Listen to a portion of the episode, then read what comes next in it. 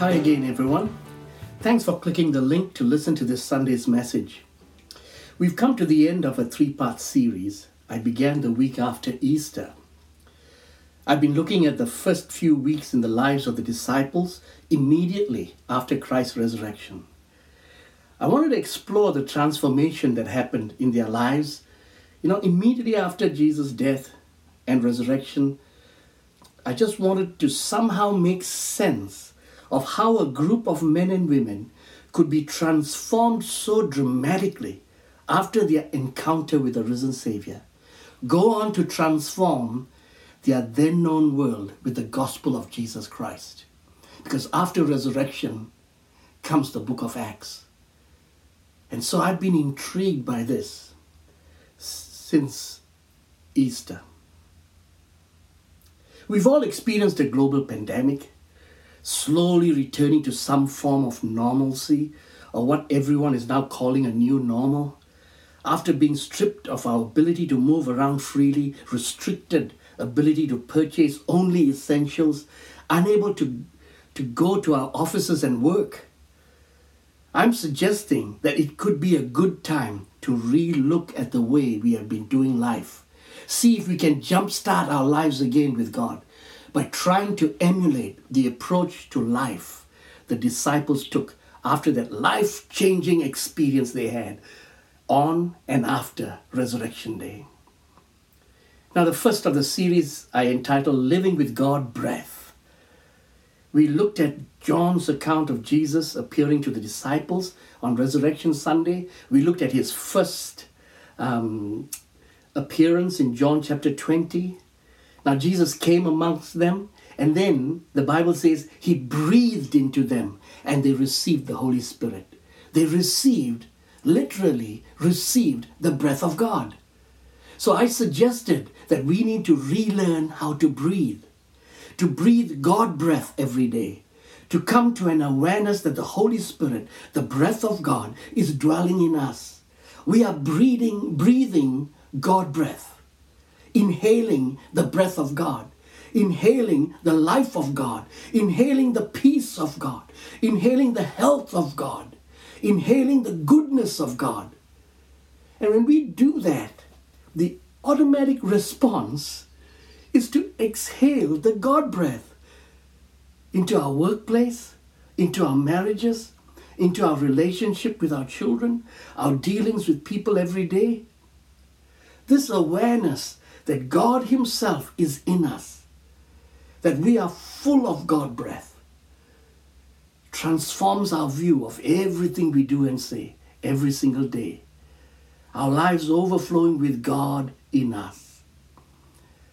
Like the apostles of old, we begin to see people around us experiencing the God breathed atmosphere as we exhale the Spirit in our interactions with them. Jesus said to the disciples after he breathed into them, As the Father sent me, I now send you. Imagine followers of Jesus going about our everyday lives with a big difference. We are now carriers of divine breath, filled with the Holy Spirit, literally breathing God atmosphere everywhere we go. Surely it must have an impact in our lives and the lives of those around us. The second of the series, last week, we continued with John's narrative and looked at John chapter 21, Jesus' third appearance. In my message, I entitled it The Big Catch. We looked at the scene at the shore of Galilee where seven of the disciples encountered Jesus again for the third time. We looked at the mindset change that is needed if we are to go out there and make an actual difference in the world around us. We saw the importance of de- developing a predisposition of looking for the goodness of God in every situation and every circumstance in our lives. By looking out for signs of God activity, having a mindset that defaulted to looking for God happenings. John was able to do that, and he was able to identify the presence of Jesus in their midst. In seeing God activity, we recognize the presence of God in our midst.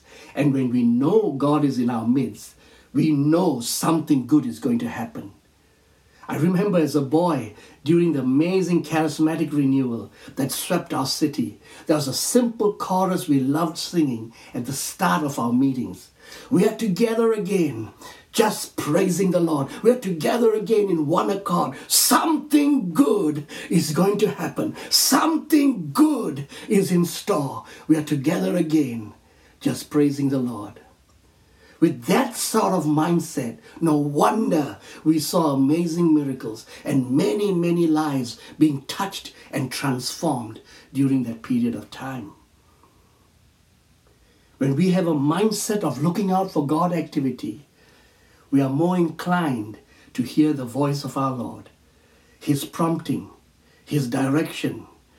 And repeatedly we have seen in the Gospels and in the history of the church Obedience triggers the miraculous. Obedience always triggers the miraculous. Well, it sure did that morning in Galilee. So we return now to that story. Going back to John chapter 21, we left that story last week with the disciples now having a big catch and dragging the net onto shore. John has identified the stranger as Jesus and Peter immediately jumps out the boat once he hears that. So let's pick up the story from verse 9. So we're reading from John chapter 21, verse 9 to 12. Then, as soon as they had come to land, they saw a fire of coals there, and fish laid on it, and bread. Jesus said to them, Bring some of the fish which you have caught. Simon Peter went up, dragged the net to land, full of large fish, 153. And although there were so many, the net was not broken. Jesus said to them, Come and eat breakfast.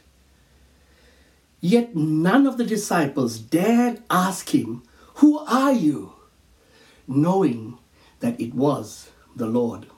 Let me pause for a while here and just touch on this point None of the disciples dared ask him, Who are you? knowing that it was the Lord. Don't you find this sentence a little strange? None of the disciples dared ask him, Who are you? knowing that it was the Lord. If they knew who he was, why did they need to ask him, Who are you? Listen, they didn't, they didn't ask him because they weren't bold enough to ask him. But in reality, they were going through what felt like a visual illusion. We know you are risen. We know because you have appeared to us in two other occasions. We are staring at you right now. But this is impossible. My brain is returning to what I know and believe all my life.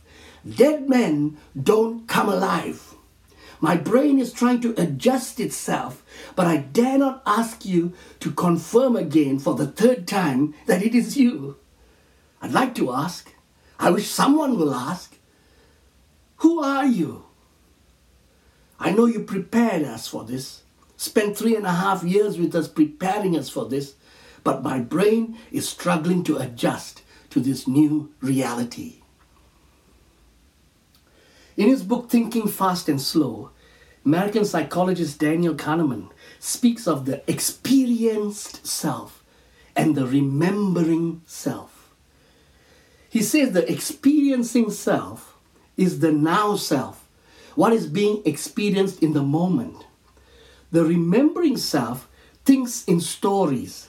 We remember things not as binary data or facts, just like computers, but we remember in concepts or stories that keep all the experiences of the five senses intact.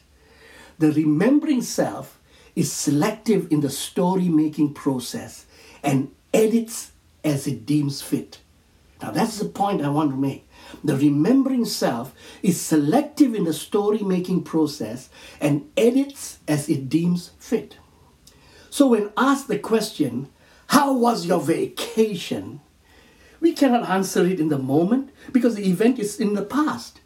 So we access information from the remembering self based on the selective storying the remembering self has captured.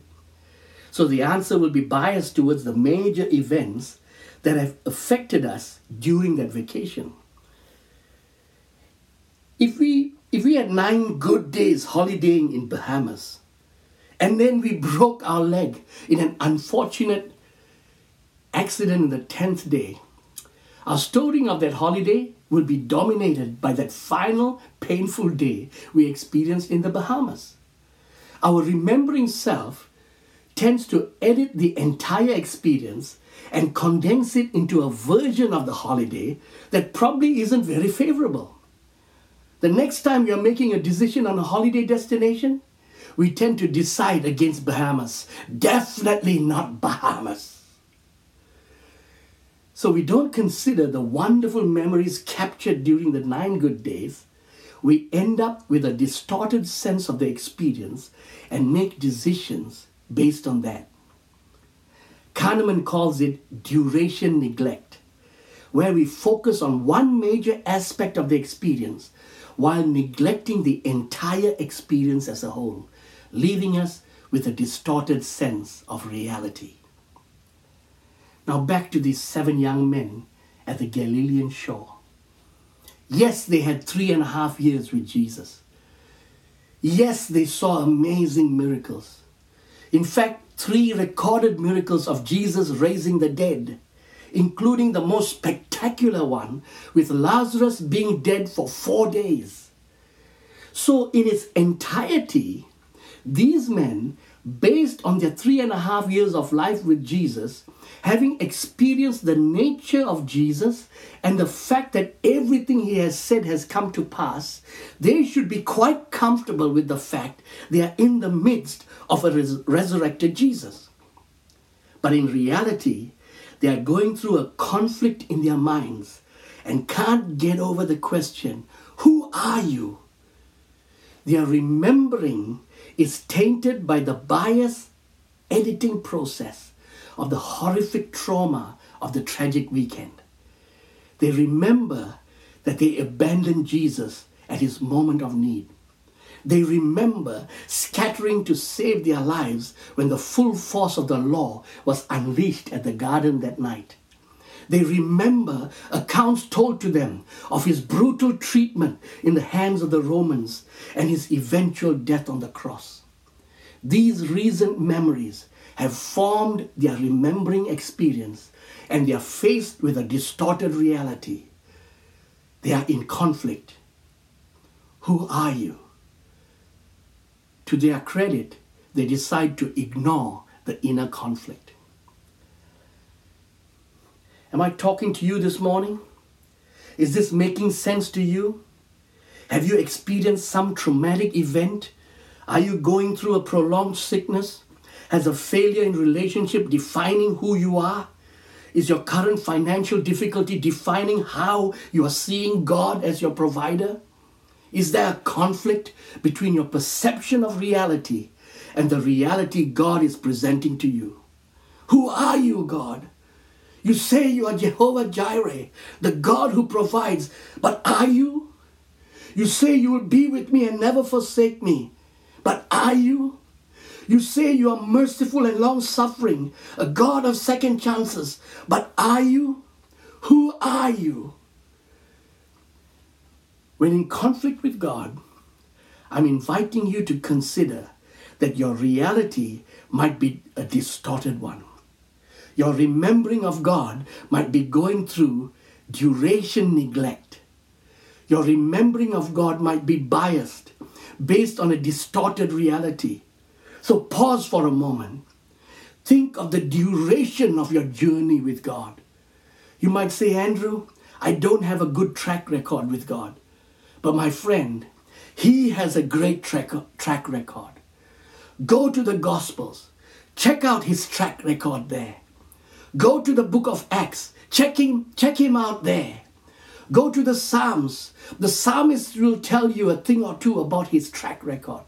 Go to Hebrews chapter 11 for a good dose of a healthy perspective of God's track record with those who chose to journey with Him. Are you in conflict right now? God, who are you? Well, when in conflict with God, remember what the disciples did. They chose to go with Jesus' consistent track record. None of the disciples dared ask him, Who are you? knowing it was the Lord. We must quickly move along. So let's go on to verse 15 to 19. We are reading John 21, verse 15 to 19. So when they had eaten breakfast, Jesus said to Simon Peter, Simon, son of Jonah, do you love me more than these? He said to him, Yes, Lord, you know that I love you. He said to him, Feed my lambs. He said to him again a second time, Simon, son of Jonah, do you love me? He said to him, Yes, Lord, you know that I love you. He said to him, Tend my sheep. He said to him the third time, Simon, son of Jonah, do you love me? Peter was grieved because he said to him the third time, Do you love me? And he said to him, Lord, you know all things. You know that I love you. Jesus said to him, Feed my sheep. Most assuredly, I say to you, when you were younger, you girded yourself and walked where you wished. But when you are old, you will stretch out your hands, and another will gird you and carry you where you did not wish. This he spoke, signifying by what death he would glorify God. Jesus asked Peter three times the same question Do you love me? Do you love me? Do you love me? You can't but see this story in light of Peter's denial of Jesus. Three times he was asked, Aren't you one of his disciples? Peter says, No, I'm not. Again, he's asked, You are, come on, you are definitely one of his. No, I'm not. Third time he's challenged, I know for sure you are his disciple. No, I'm not.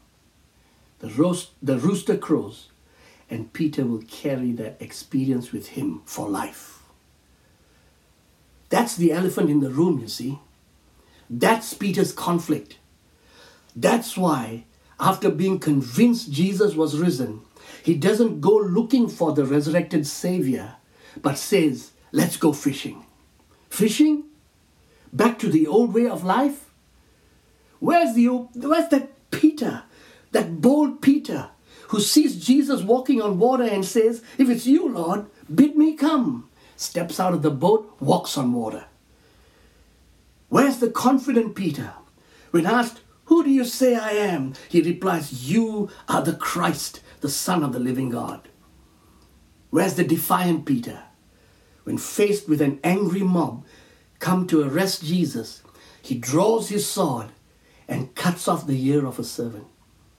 Where is Peter? He's drowning in a distorted experience of a man who has denied Jesus three times. Jesus is addressing the elephant in the room. Peter, do you love me? Now, John uses two Greek words for love as he narrates the story agape, which in the New Testament is always used exclusively for God's unconditional love. And then another Greek word for love, phileo, which is endearing friendship. So Jesus asked Peter, Peter, do you unconditionally love me? Peter answers, Lord, you know you are my dearest friend. Peter, do you unconditionally love me? Lord, you know this. You are my dearest friend. Third time, Jesus asked Peter, but this time using the Greek word Peter used. Peter, am I really your dearest friend? This time the Bible says, Peter was grieved because he said to him the third time, Do you love me? His thoughts must have gone back to the day when he said, God, everyone might leave you, but I won't leave you. And Jesus said, Now you'll deny me three times. Jesus knew it. Peter didn't. And so he says to Jesus, Lord, you know all things. But you know this too. You know I, I love you. You're my dearest friend. What was the point of this conversation? I would like to suggest this. It wasn't a mere conversation. This was an encounter. God and man, a moment of destiny that will change the entire trajectory of the man called Simon Peter. From this moment onwards, he is no longer the Peter, that Peter we knew, Peter the fisherman. This is the becoming of Peter the apostle. The next time we are introduced to this man, we are introduced to Peter the preacher, standing up, speaking to an entire crowd that and his words would penetrate their hearts and they would cry out, What must we do to be saved? 3,000 men would turn to Jesus Christ in one day. What made the difference? Now, please hear me out as I draw this message to a close. Peter was a passionate man, but unbridled passion is too volatile to be of any use in the kingdom of God. Uncontrolled passion can even be harmful. Just look at Samson. See what damage can be done with the mixture of anointing and uncontrolled passion. Jesus had to anchor Peter's passion in God's love. Love, agape love, God's love, unconditional love. That's the only thing that will harness passion and use it for the glory of God. God is the most passionate being you'll ever meet. He is the all consuming fire. The psalmist says, A fire goes before him and burns up all his enemies. And yet, this all consuming fire does not consume you or me. He's the one who came down and consumed the offering during the prophet Elijah's challenge to the prophets of Baal. And yet, when this all consuming fire takes on the form of a man and is face to face with a leper, he touches him, tells him he will fall, he will his will is for him to be whole, and then heals him of his leprosy. You see, friends, passion must be anchored in God's love. God's passion is anchored in his love. Passion must be anchored in God's love if it is to be used in God's kingdom. Passion must be anchored in God's love. Peter, do you love me? And then Jesus speaks into Peter's spirit. Verse 18 Most assuredly I say to you, when you were younger, you girded yourself and walked where you wished. But when you're old, you will stretch out your hands, and another will gird you and carry you where you do not wish. This he spoke, signifying by what death Peter would glorify God. The last time Peter displayed uncontrolled passion and said he will never betray him, Jesus prophesied, Peter, before the rooster crows, you will deny me three times. Now, my friends, after Peter's passion is anchored in God's love, Jesus speaks another prophetic word. Peter, your deepest desire, your deepest passion to die for me, I'm going to grant it to you. One day, when you're old, they will stretch you out and you will bring glory to God with your death. Friends, tradition tells us after establishing the church of our Lord Jesus Christ, being father to the faith, leaving us two incredible epistles, an older man, Peter, would be dragged, bound to a cross, and die for his faith a man now anchored in God's love. May I invite you this morning to let the love of God so captivate you that all your passion for God, all your passion for the lost world, your passion to do something meaningful in life, let it be anchored. Let that passion be anchored to the love of God. Once anchored in love, then and only then can we feed his sheep. Then and only then can we make a difference in our world. To paraphrase the words of the great 17th century saint, Brother Lawrence, let us be preoccupied with knowing God. The more we know God, the more we will desire to know Him. And the deeper we know Him, the greater will be our love for Him. And if our love of God is great, we should love Him equally in pains and pleasures.